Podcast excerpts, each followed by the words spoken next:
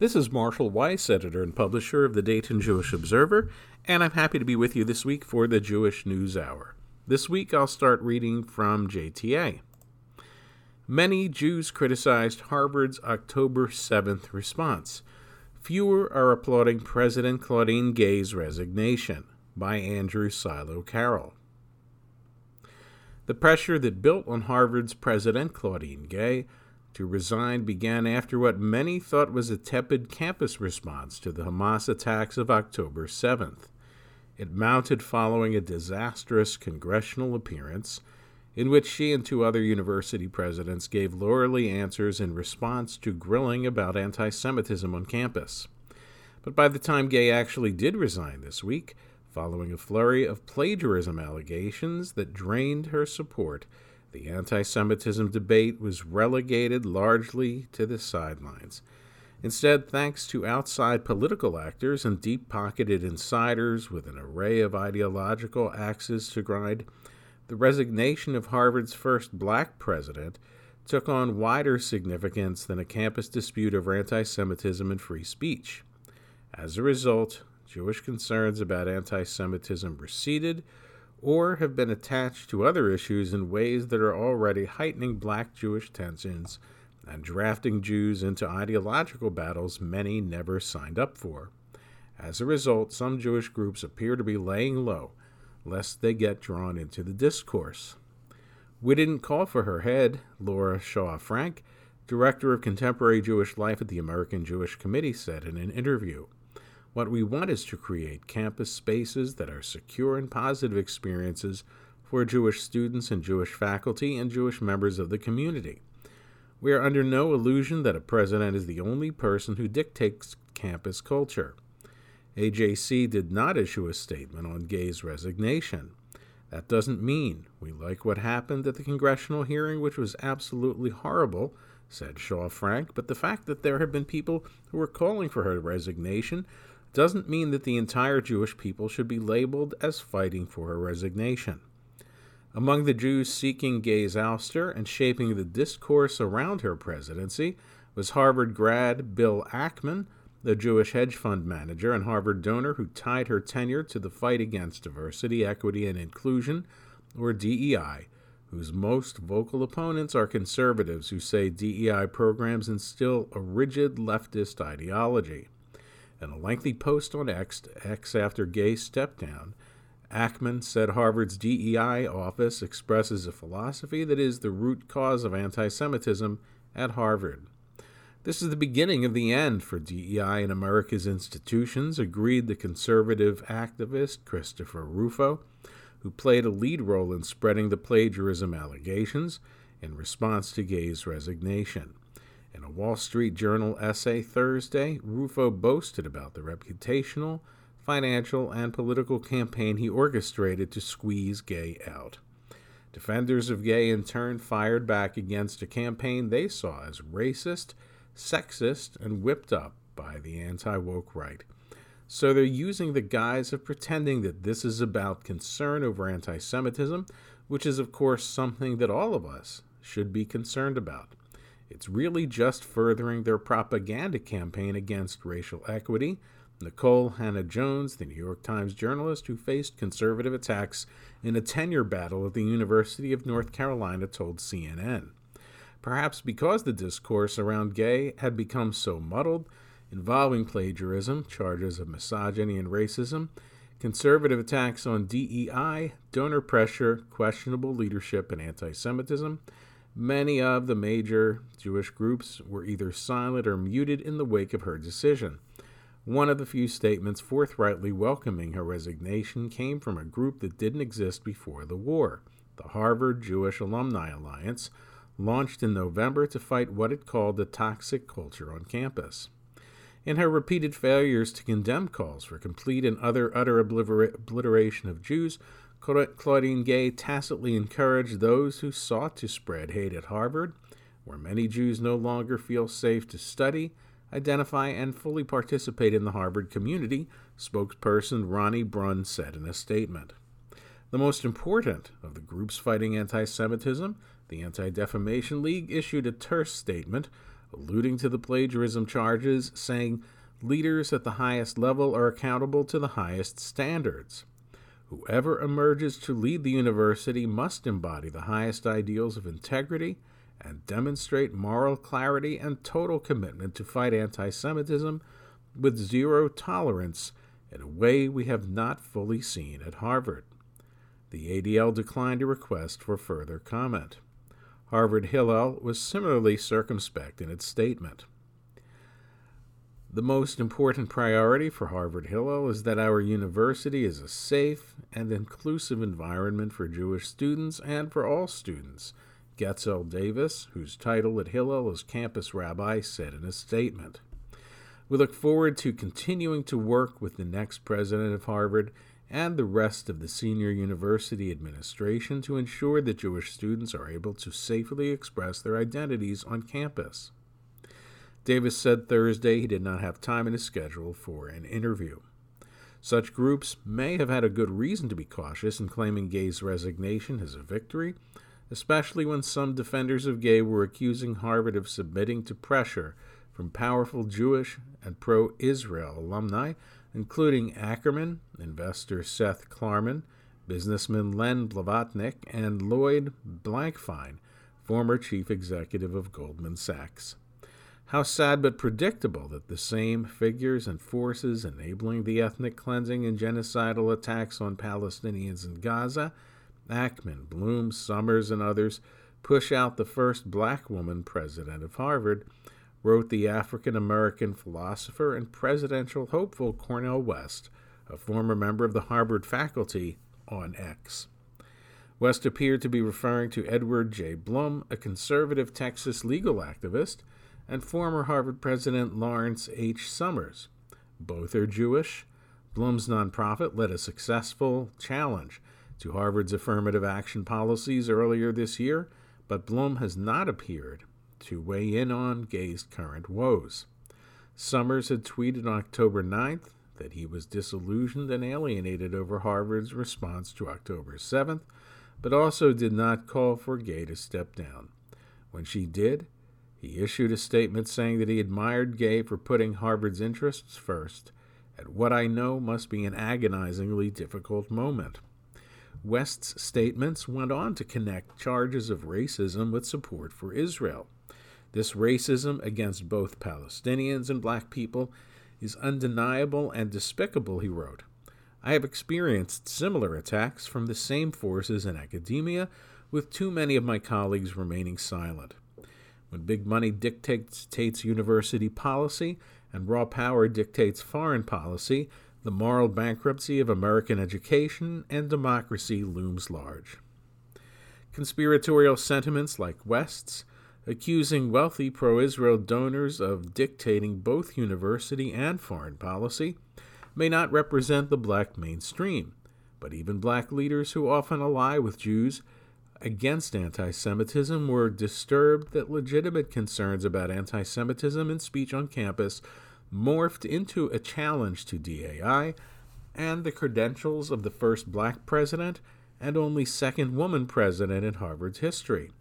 We start with a conversation about how to protect Jewish students and end up in a conversation about an assault on programs that benefit black and brown people, Cornell William Brooks, a professor at Harvard's Kennedy School, and the former president and C E O of the N double A C P, said Wednesday on C N N. It's really about an attack on higher education, anti-D E I, and the reason we know that is because her critics spend more time talking about D E I and affirmative action than they can talk about the legitimate concerns about anti-Semitism. A Jewish communal leader who asked not to be named because they wanted to protect their relationships with colleagues in the community said that they heard similar comments from black allies. Like Brooks, such allies are wondering where the defense of Jewish students ends and the attack on D E I begins, and are asking if Jews are more interested in a conservative agenda than the fight against anti-Semitism. As a result, many see signs of yet another clash between two groups with a history both of cooperation and deep tension. We already are seeing the backlash, said Derek Pensler, a professor of Jewish history who directs Harvard's Center for Jewish Studies. With so many reasons for Jews and blacks to work together, it is tragic to see these kinds of wedges driven between them. Amy Spitalnik, C E O of the Jewish Council for Public Affairs, said people of color who have been allied with Jews believe that anti-Semitism was weaponized to bring down Harvard's first black president. That doesn't take away from the ways in which Gay needed to be held accountable for Harvard's failures, said Spitalnik, whose organization's affiliated Jewish community relations councils often do interfaith and intergroup work. Two things can be true at the same time. The congressional testimony that the presidents gave was horrendous and certainly was indicative of a larger failure on their part in terms of protecting their students. And there were extremists who exploited this situation in a way that doesn't make any of us safer. Jeremy Burton, who as C E O of the Jewish Community Relations Council of Greater Boston has advocated for Jewish issues on Harvard's campus, said the focus on Gay by donors, outsiders, D E I critics, and Jewish activists is a false context for addressing anti-Semitism. She was president for about a month before October seventh, if you count her actual time in office on campus, said Burton. The problems at Harvard University have been building for years, if not decades.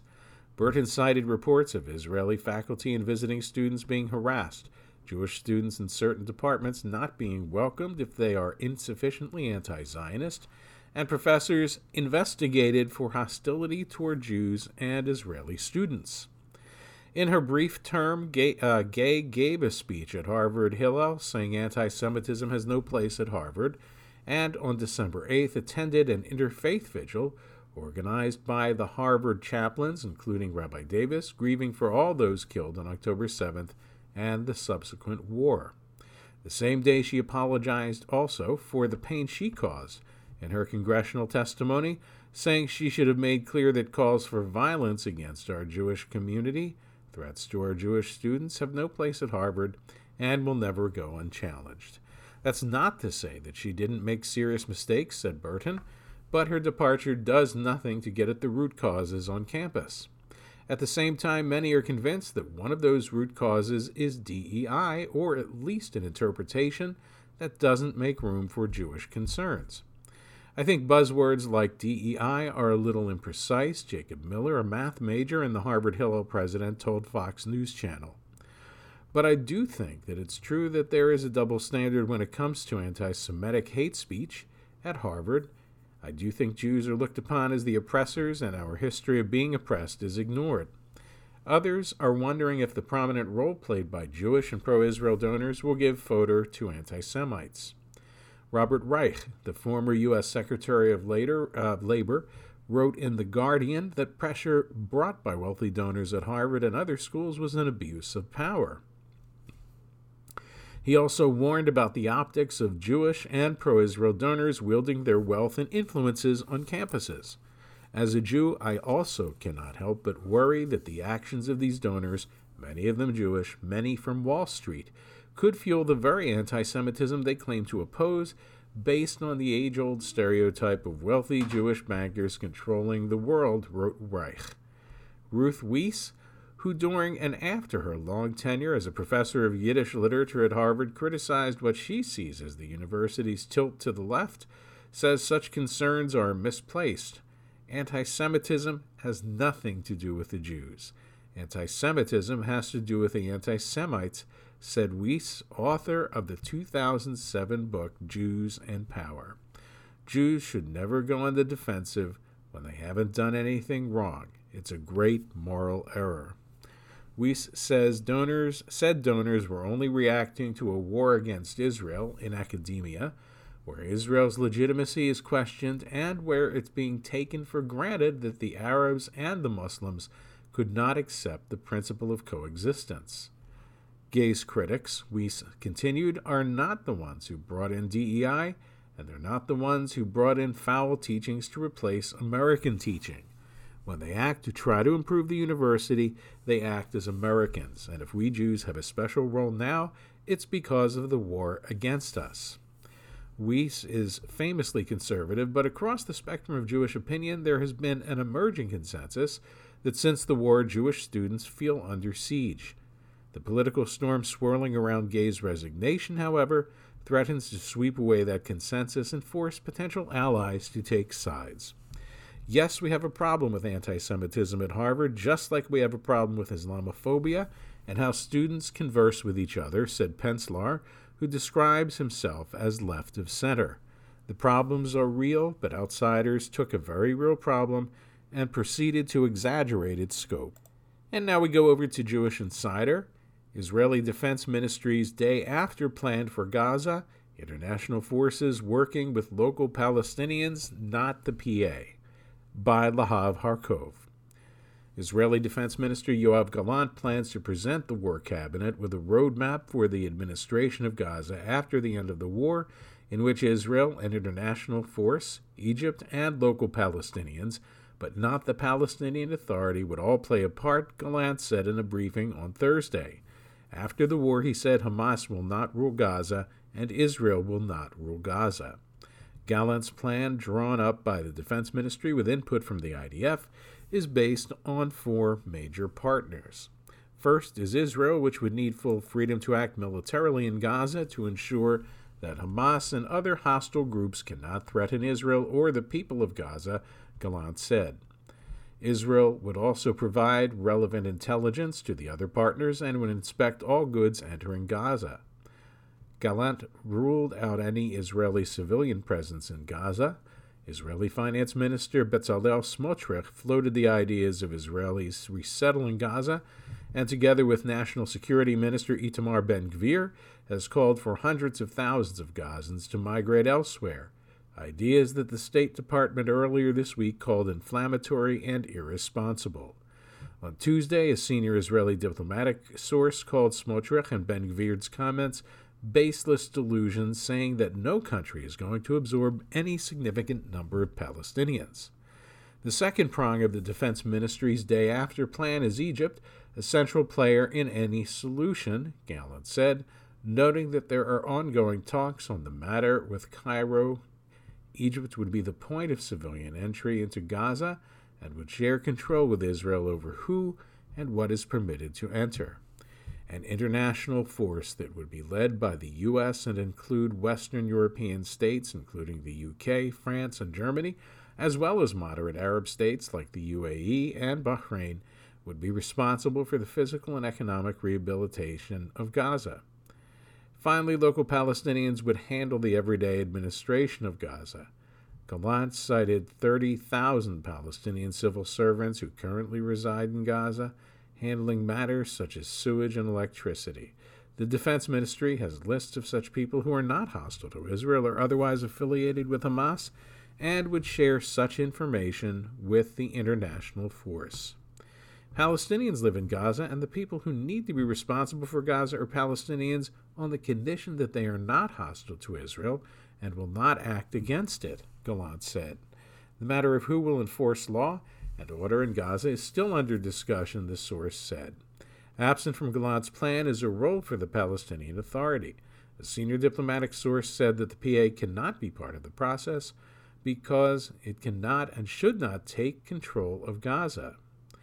For the P A to take responsibility, it has to commit to fixing itself. Therefore, it is not immediately relevant, the source said, pointing out that even the U S uses R words such as revitalized or reformed when it calls for P A involvement. The Defense Ministry has discussed post-war Gaza with the White House, State Department, and Pentagon, as well as European partners and Gulf states, the source said.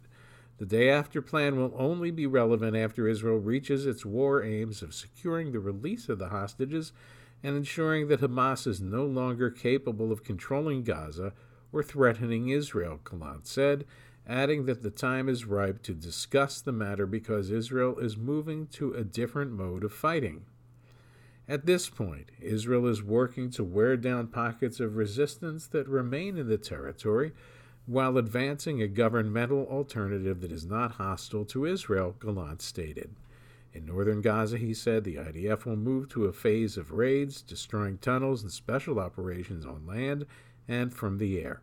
In the south, Israel will prosecute the war differently and in a more targeted fashion against Hamas leadership and to try to free the sum one hundred thirty hostages. And next, from the Jewish Insider, Washington Post under fire for repeated anti-Israel bias, systemic sloppiness in Middle East coverage by Matthew Castle. As leading mainstream news outlets continue to navigate the pitfalls of covering the Israel-Hamas war, the Washington Post is facing particularly intense scrutiny over a growing number of issues connected to its reporting on the conflict, fueling mounting concern among Jewish leaders, foreign policy experts, and even some staffers among other critics. The most prominent source of contention has in recent weeks centered on a factually challenged front-page story published in mid-November that detailed the struggles of premature Palestinian infants born in the West Bank and Israel who were separated from their parents amid Israel's ongoing war in Gaza. In an extensive editor's note added to the story last week after more than a month's delay, the paper listed multiple inaccuracies in the original article, effectively undermining its core thesis that Palestinian mothers were required by the Israeli government to return to Gaza when their travel permits had expired. Meanwhile, the note also acknowledged that the triple byline feature had not initially sought comment from Israeli officials, an omission that fell short of the Post's standards for fairness. Though the paper admitted culpability in its mishandling of a politically sensitive subject, the editor's note still left some questions unresolved, including why the story chose not to identify the hospitals or medical workers it cited anonymously. The story had, without evidence, attributed its decision to protecting staff members who fear reprisals from Israeli authorities, but critics have cast doubt on that claim, noting that N B C News published a similar story just a few weeks later on two of the parents cited in the Post article, and the outlet was for its part able to name the hospital in East Jerusalem as well as the head of its neonatal unit. It is unclear why the editor's note took more than a month to produce. Before it was appended to the top of the article during the holiday break last week, the story had raised eyebrows among some Post staffers who privately expressed reservations that it did not meet the newspaper's rigorous, edit- rigorous editorial standards, according to a source familiar with the matter. A spokesperson for the Post declined to comment on this story and did not address questions sent by Jewish Insider on Thursday afternoon, referring instead to the editor's note. Robert Satloff, the executive director of the Washington Institute for Near East Policy, whose sustained criticism of the recent Post story helped contribute to the publication of the editor's note, said he was pleased that the paper had ultimately recognized some of its mistakes, but he added that he remains frustrated with the broader thrust of its Middle East coverage, which he views as flawed. I believe the egregious violations of journalistic standards I highlighted in my critique of the November seventeenth story is regrettably not limited to this article, he said in an email to Jewish Insider. In addition to the story on Palestinian infants, at least two other articles authored by its lead reporter, Louisa Lovelock, have drawn significant corrections in recent weeks, raising questions about the paper's commitment to accurate and balanced coverage of the evolving war between Israel and Hamas. The paper had also faced accusations that its Middle East coverage has veered into activism, presenting a one-sided picture of the conflict that has differed in many ways from the stories seen in competing outlets like the New York Times and the Wall Street Journal, which have produced some of the most searing coverage of Hamas's October seventh attack, while also reporting aggressively on the humanitarian crisis in Gaza.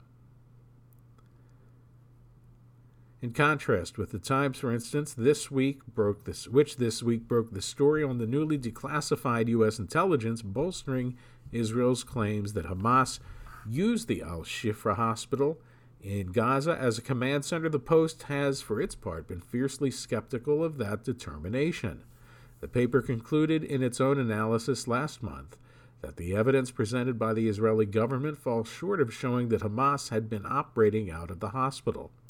The Post acknowledged the new assessment from U S spy agencies in a separate article on Wednesday, while continuing to assert that such claims have been challenged by a lack of conclusive proof.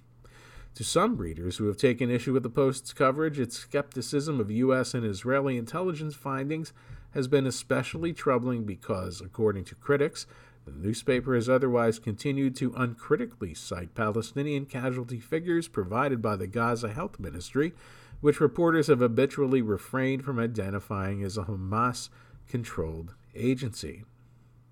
The newspaper has also been accused of amplifying unverified claims from Hamas's media office. Meanwhile, the Post has faced criticism for the language it has used to characterize the war. In November, for example, the paper came under fire for describing as captives Palestinian prisoners who were being released by Israel in a negotiated exchange for hostages held by Hamas and other terror groups, drawing an allegation of editorial bias from Jonathan Greenblatt, the chief executive of the Anti-Defamation League, who called the Post's word choice absolutely shameful. In an unorthodox editorial decision that departs from most other competing national outlets, the papers framed its coverage of Israel's war with Hamas as the Israel-Gaza war, rather than casting the fight as Israel's battle against Hamas.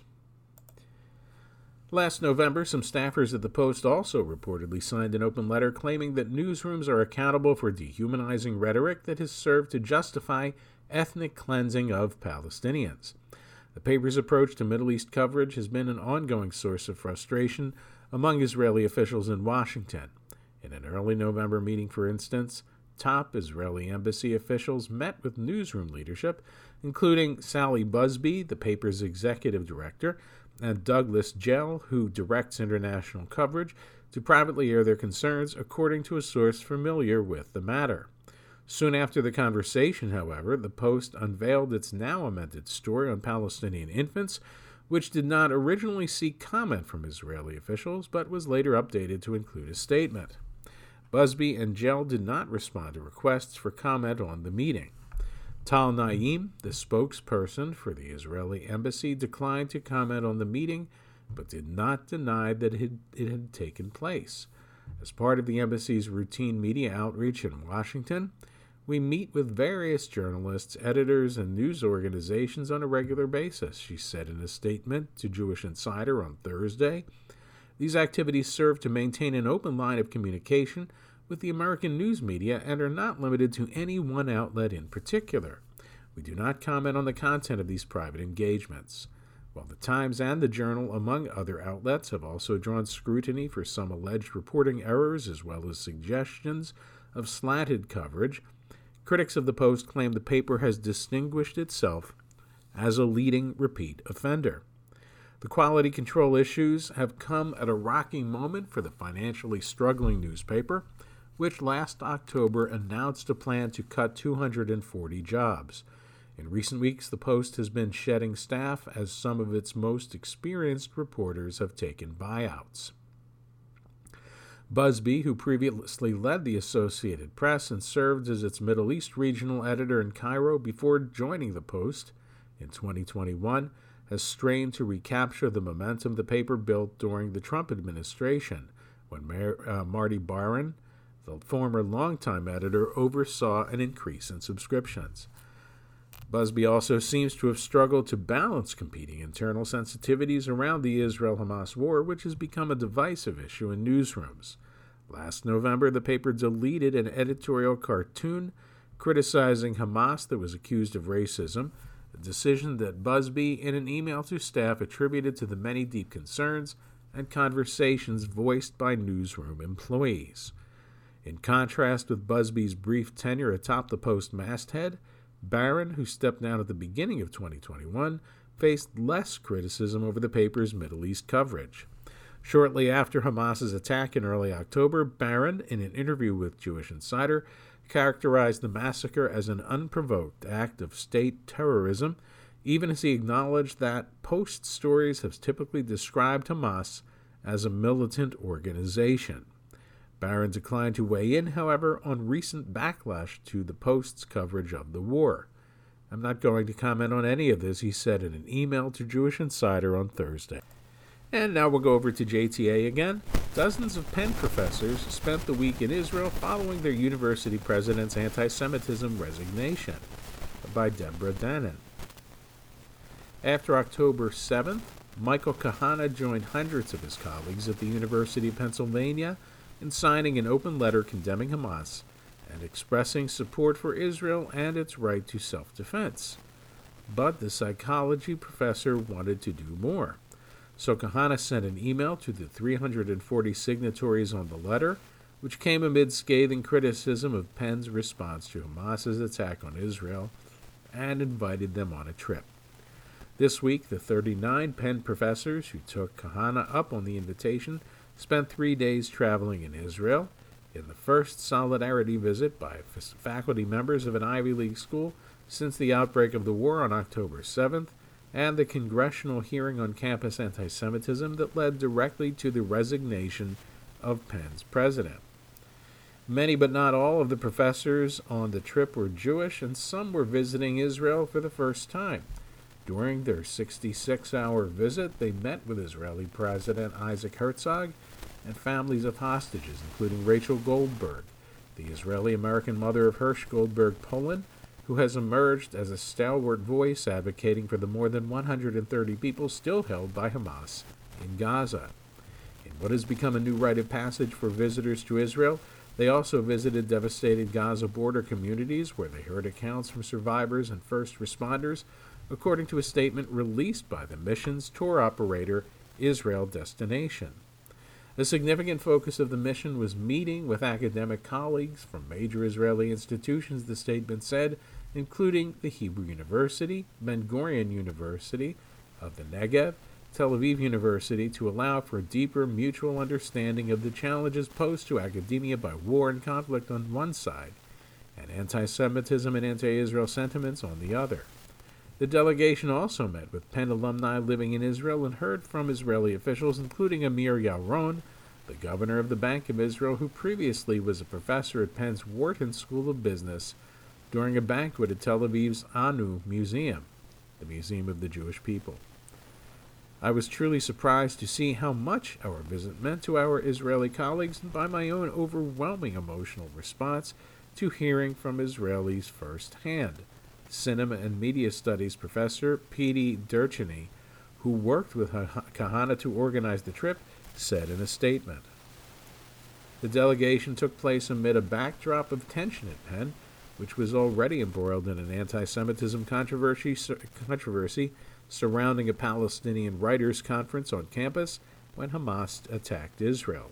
President Liz McGill resigned in December, shortly after being called to testify before Congress about campus anti-Semitism and refraining from saying that calling for the genocide of Jews was a violation of the university's code of conduct. Penn's board president also resigned and has been replaced temporarily by Julie Platt, who also chairs Jewish Federations of North America. While the group is in Israel, a second college president who took the same stance during the congressional hearing stepped down. Harvard University's Claudine Gay also faced allegations of plagiarism that emerged as her critics took aim following the university's initial response to Hamas's attack. Kahana pointed to the global academic community's failure to express support to Israeli academics after October seventh.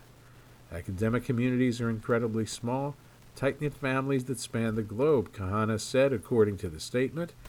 When the horrific trauma of October seventh struck the Israeli academic community, people awaited words of comfort from their close colleagues and friends, but for many, those words did not come. Kahana and Durcheny barely knew each other prior to organizing the trip, even though they have worked on the same campus for years. In fact, many of the Penn professors from varied disciplines like statistics, film, and orthopedics had never met before the mission. Now the professors are returning home with a greater understanding of how the U S academic community can support their Israeli colleagues during this traumatic time, and with renewed vigor to withstand the anti-Semitism and anti-Israel feelings prevalent on campus, the statement said. Durcheny explained, uh, expressed his hope that the visit would inspire more university communities to move past divisive cultures and come themselves. According to Yair Jablinovitz, from Israel Destination, which specializes in educational tourism. Since the Penn mission became public, the tour operator has received dozens of inquiries into similar visits from representatives at other universities, including Harvard, Columbia, Yale, and the Massachusetts Institute of Technology, many of which are, like Penn, facing federal Department of Education investigations over their handling of anti-Semitism complaints. There is definitely now a drive to go on to these type of delegations, he told J T A. The Penn delegation had an influence not only on the academic world in Israel and the people of Israel that they met, but on Ivy League schools throughout North America. And next from J T A, Israel faces charges of genocide at the International Court of Justice. Here's why and how Israel will respond, by Ron Campeas, Washington. Perhaps the most famous court case in Israeli history was the trial of Adolf Eichmann, one of the architects of the Holocaust.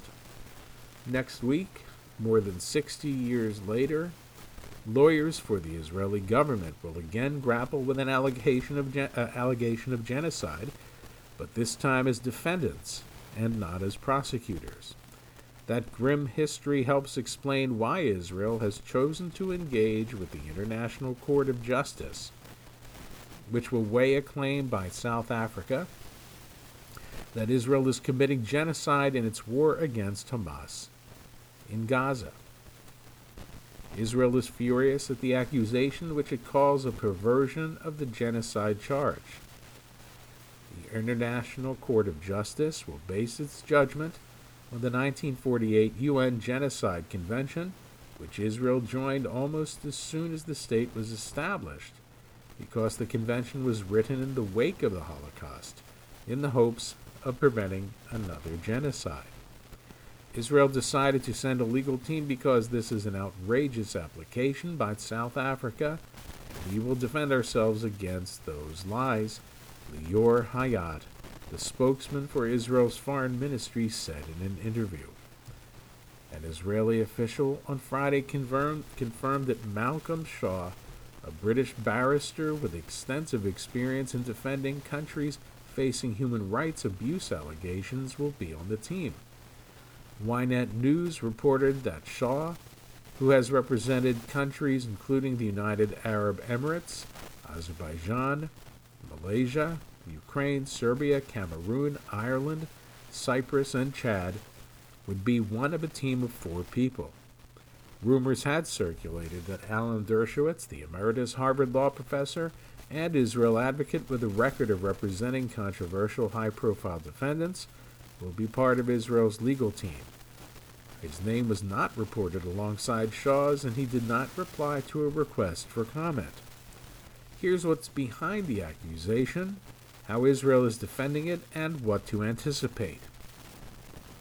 Who is adjudicating the accusation and when?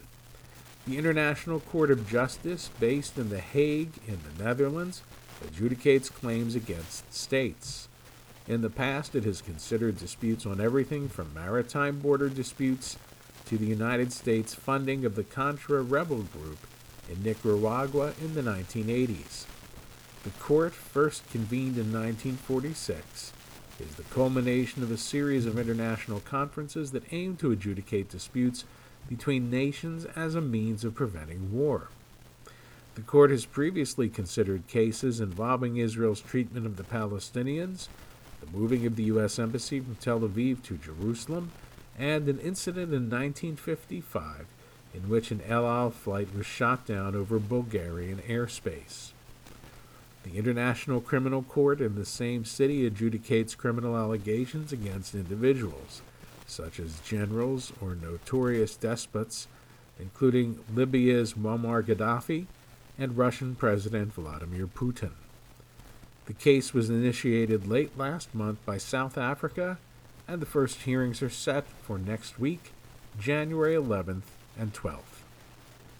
Why is Israel participating? Israel has a tradition of not engaging with war crimes accusations against its officials, in part because it is not party to the two thousand two compact that created the International Criminal Court.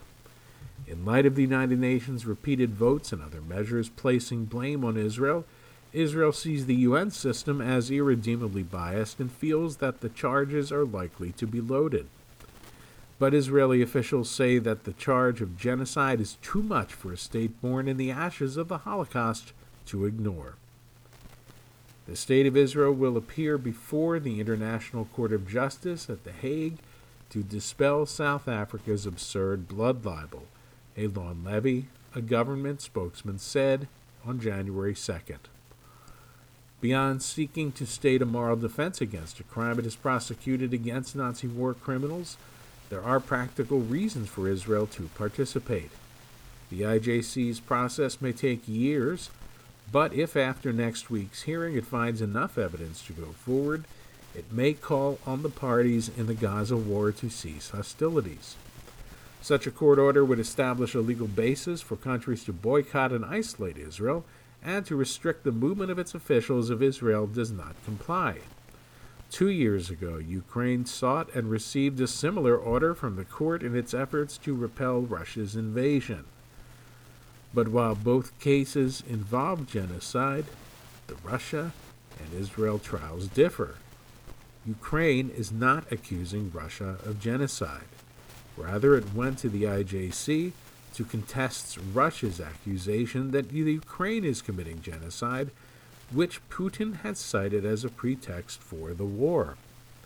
Russia, which is massive and has built an insular economy, ignored the order. But Israel, a small country allied with the West, can't afford to make the same choice, said Orda Kitri, a senior fellow at the Foundation for Defense of Democracies, an influential Washington think tank with close ties to Israel's government. If Israel is ordered to do what Russia was ordered to do, which would be to immediately suspend its military operations, it would certainly be bad for Israel from a P R perspective, said Kitri, who is a law professor at Arizona State University. You don't want to be violating international law. You don't want to be fighting when you've been told to stop.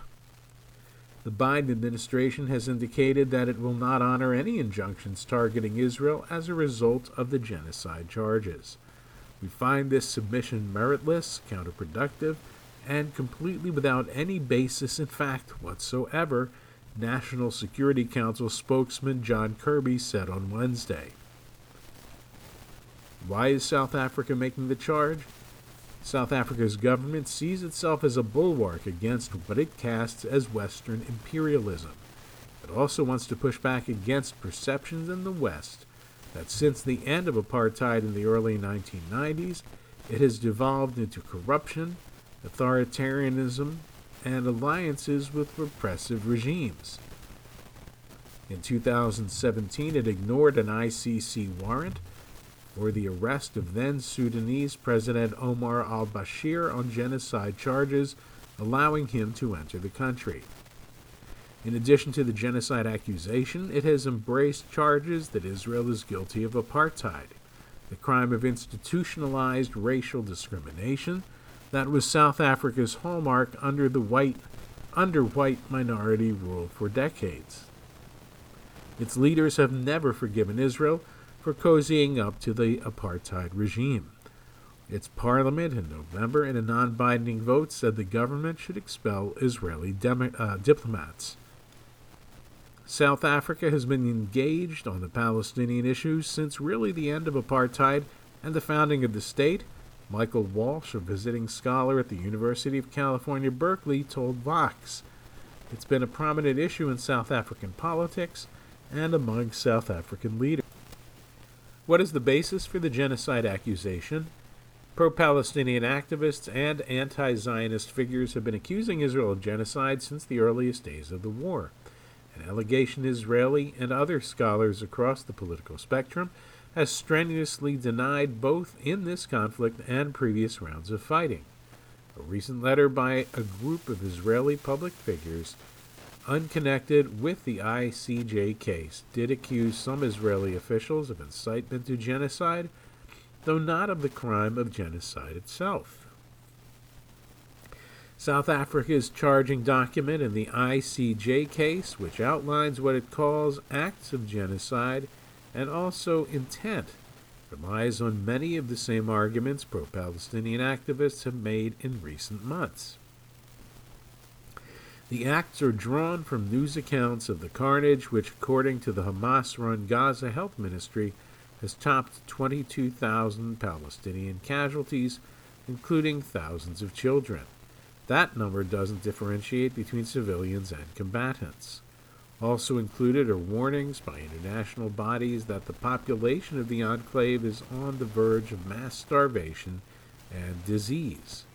The acts in which Israel has engaged are genocidal in character, having regard to their nature, scope, and context, the charging document says. In seeking to establish intent, South Africa quotes statements by Israeli leaders, including Prime Minister Benjamin Netanyahu, that South Africa claims are genocidal in scope.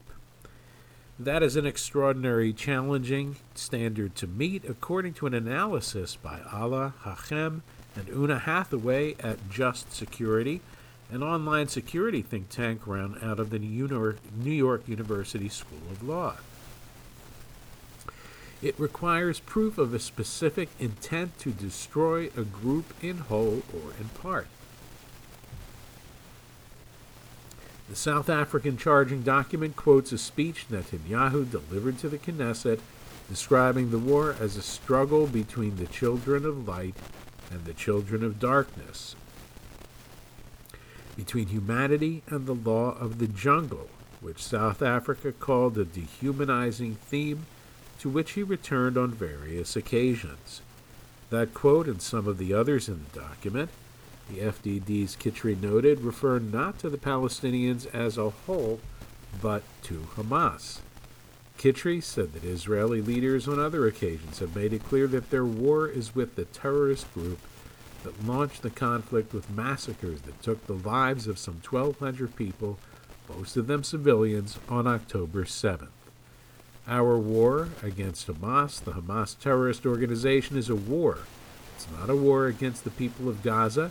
Defense Minister Yoav Gallant said last month at a press conference with Lloyd Austin, the U S Defense Secretary. Other more damning, damning quotes cited in the document come from figures on the far right.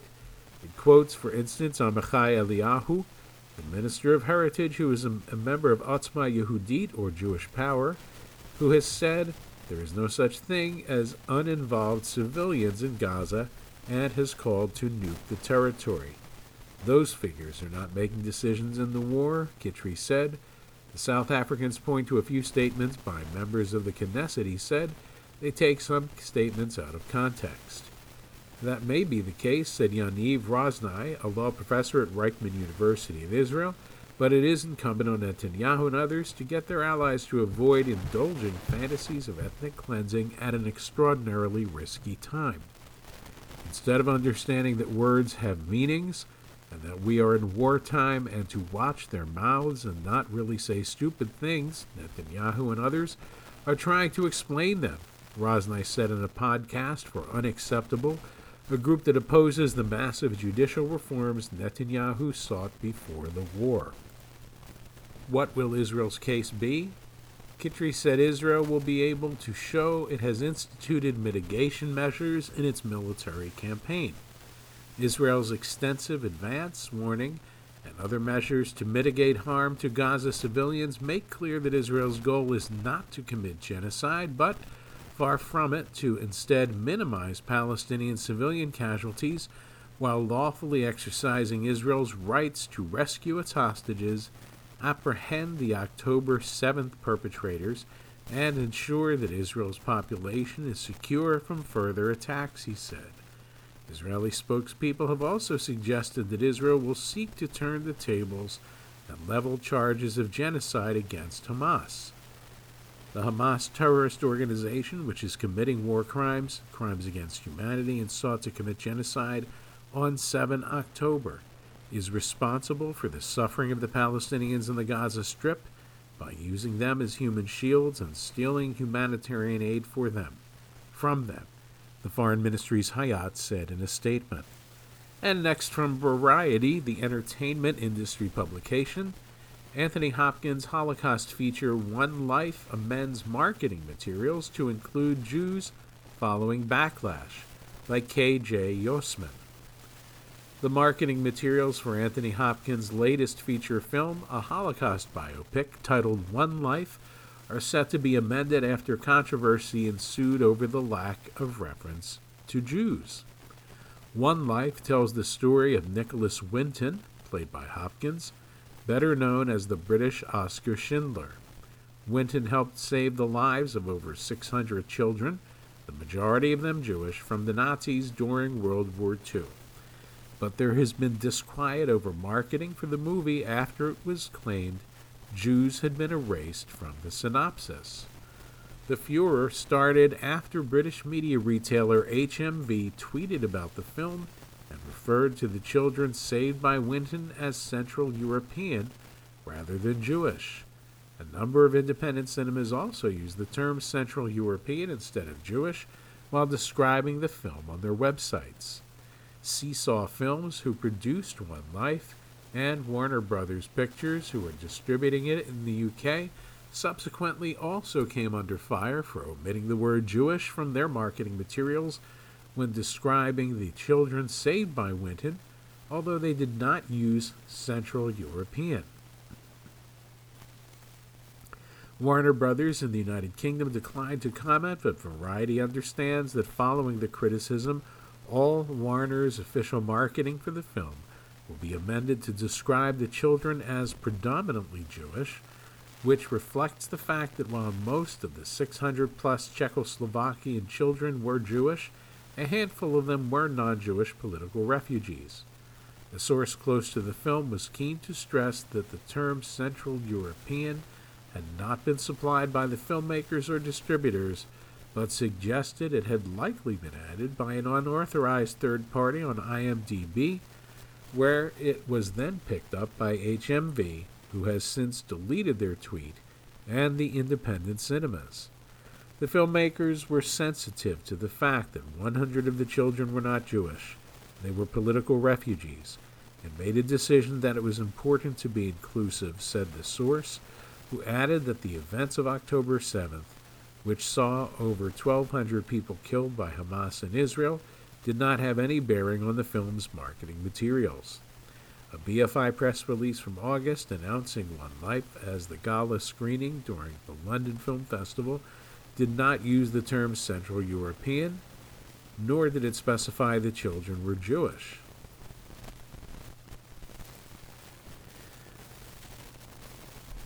One Life tells the true story of Sir Nicholas Nicky Winton, a young London broker played by Hopkins, who, in the months leading up to World War Two, rescued six hundred sixty-nine children from the Nazis, is how the B F I described the movie. There was no desire to take away an association with the Jewish community, the source said. There was never any intent to cause offense by the filmmakers. They're very proud of the film. A request has since been logged with I M D B for the synopsis on the site to be changed. Warner Brothers' U K site and one of the U K's largest theatrical chains, View, have also amended the synopsis to read predominantly Jewish. Winton's work went largely unacknowledged until in nineteen eighty-eight he appeared on British talk show That's Life, when the host, Esther Ronsman, asked if any of the audience were in the room thanks to Winton. A large portion of them stood up. Ranson had arranged for the survivors and their descendants to attend and surprise him. The scene plays a central role in One Life. Next from J T A, Berlin police investigating vandalism of Kindertransport Memorial following pro-Palestinian demonstrations, by Toby Axelrod. Berlin. Police in Germany are investigating after a Berlin memorial to the Jewish children rescued from the Nazis was vandalized, including with images of a mosque. The vandalism occurred New Year's Eve during a spate of unauthorized pro-Palestinian demonstrations in the German capital, according to Martin Strahlau, a spokesperson for the state criminal police. The memorial, by the late Frank Meisler, installed near the Friedrichstrasse commuter train station in two thousand eight, is dedicated to the roughly ten thousand Jewish children who were sent to safety in England on so-called kinder transports in nineteen thirty-eight and nineteen thirty-nine by Jewish aid organizations. Many never saw their parents and siblings again. Meissner himself escaped Nazi Germany on a kinder transport and eventually settled in Israel. The memorial features large casts of children holding suitcases. Photos of the vandalism, which depicted buildings with a cross and a crescent, were circulated widely on the platform X, formerly known as Twitter. The daubing reflects the motif of defining Muslims and Christians as Palestinians who are oppressed by the Israeli state, which has been trending on social media around Christmas, said Benjamin Steinitz, project manager for R I A S, the Anti-Semitism Research and Information Center based in Berlin. We are not aware of other desecrations of that kind, he added. Stralow told J T A that someone who is invested in care for the memorial had informed the police of the vandalism and pressed charges. He said the graffiti has been successfully removed. Though the perpetrators have not been identified, there were numerous arrests on New Year's Eve in Berlin amid the demonstrations, which took place despite a formal ban by German police, who said the rallies could lead to crimes including anti-Semitic displays. The memorial is not the first Holocaust-related site to be defaced amid widespread graffiti tied to the Israel-Hamas war. A Holocaust library in London also had its sign vandalized and quickly repaired. And next, from the Canadian press, Toronto leaders decry appalling hate after suspected arson at Jewish-owned grocer. One of Toronto's deputy mayors said the suspected hate-motivated arson and vandalism of a Jewish-owned grocery store should serve as a wake-up call about a spike in anti-Semitism in the city. Mike Cole, speaking with the Canadian press, says the suspected arson strikes at the fears of the city's Jewish community and reflects the human cost of appalling hate-motivated violence. The deputy mayor for North Toronto says he met with the owner of the International Delicatessen Foods, who told the councillor he was concerned for his family's safety and worried it could be months before the business reopens. In a statement, Mayor Olivia Chow said these types of incidents leave people feeling shaken and diminish our sense of safety and belonging. No arrests have been made after officers were called to the North Toronto grocery store fire on Wednesday morning to find the words Free Palestine written on the building. Police have warned of a spike in hate crime since the start of the Israel-Hamas war, with a little over half of those reported to be anti-Semitic. Police say between October seventh and December seventeenth, there were ninety-eight reported hate crimes in Toronto, compared to forty-eight over the same period in twenty twenty-two. That number com- uh, included fifty-six reported anti-Semitic incidents compared to eighteen over the same period last year. It also accounts for twenty reported incidents targeting Muslims, Arabs, or Palestinians compared to just two over the same period in twenty twenty-two. Chief Myron Demkew addressed the suspected arson at an unrelated news conference Thursday, calling it an organized criminal act that inflicted great harms in our communities. No stone will be left unturned in this investigation as we seek to bring those responsible to justice, he said. Cole, the city councilor for Eglinton Lawrence, also decried demonstrators who appear to protest in his ward because of its significant Jewish population. Police have closed the Avenue Road Bridge over Highway four oh one on three recent occasions, citing demonstrations.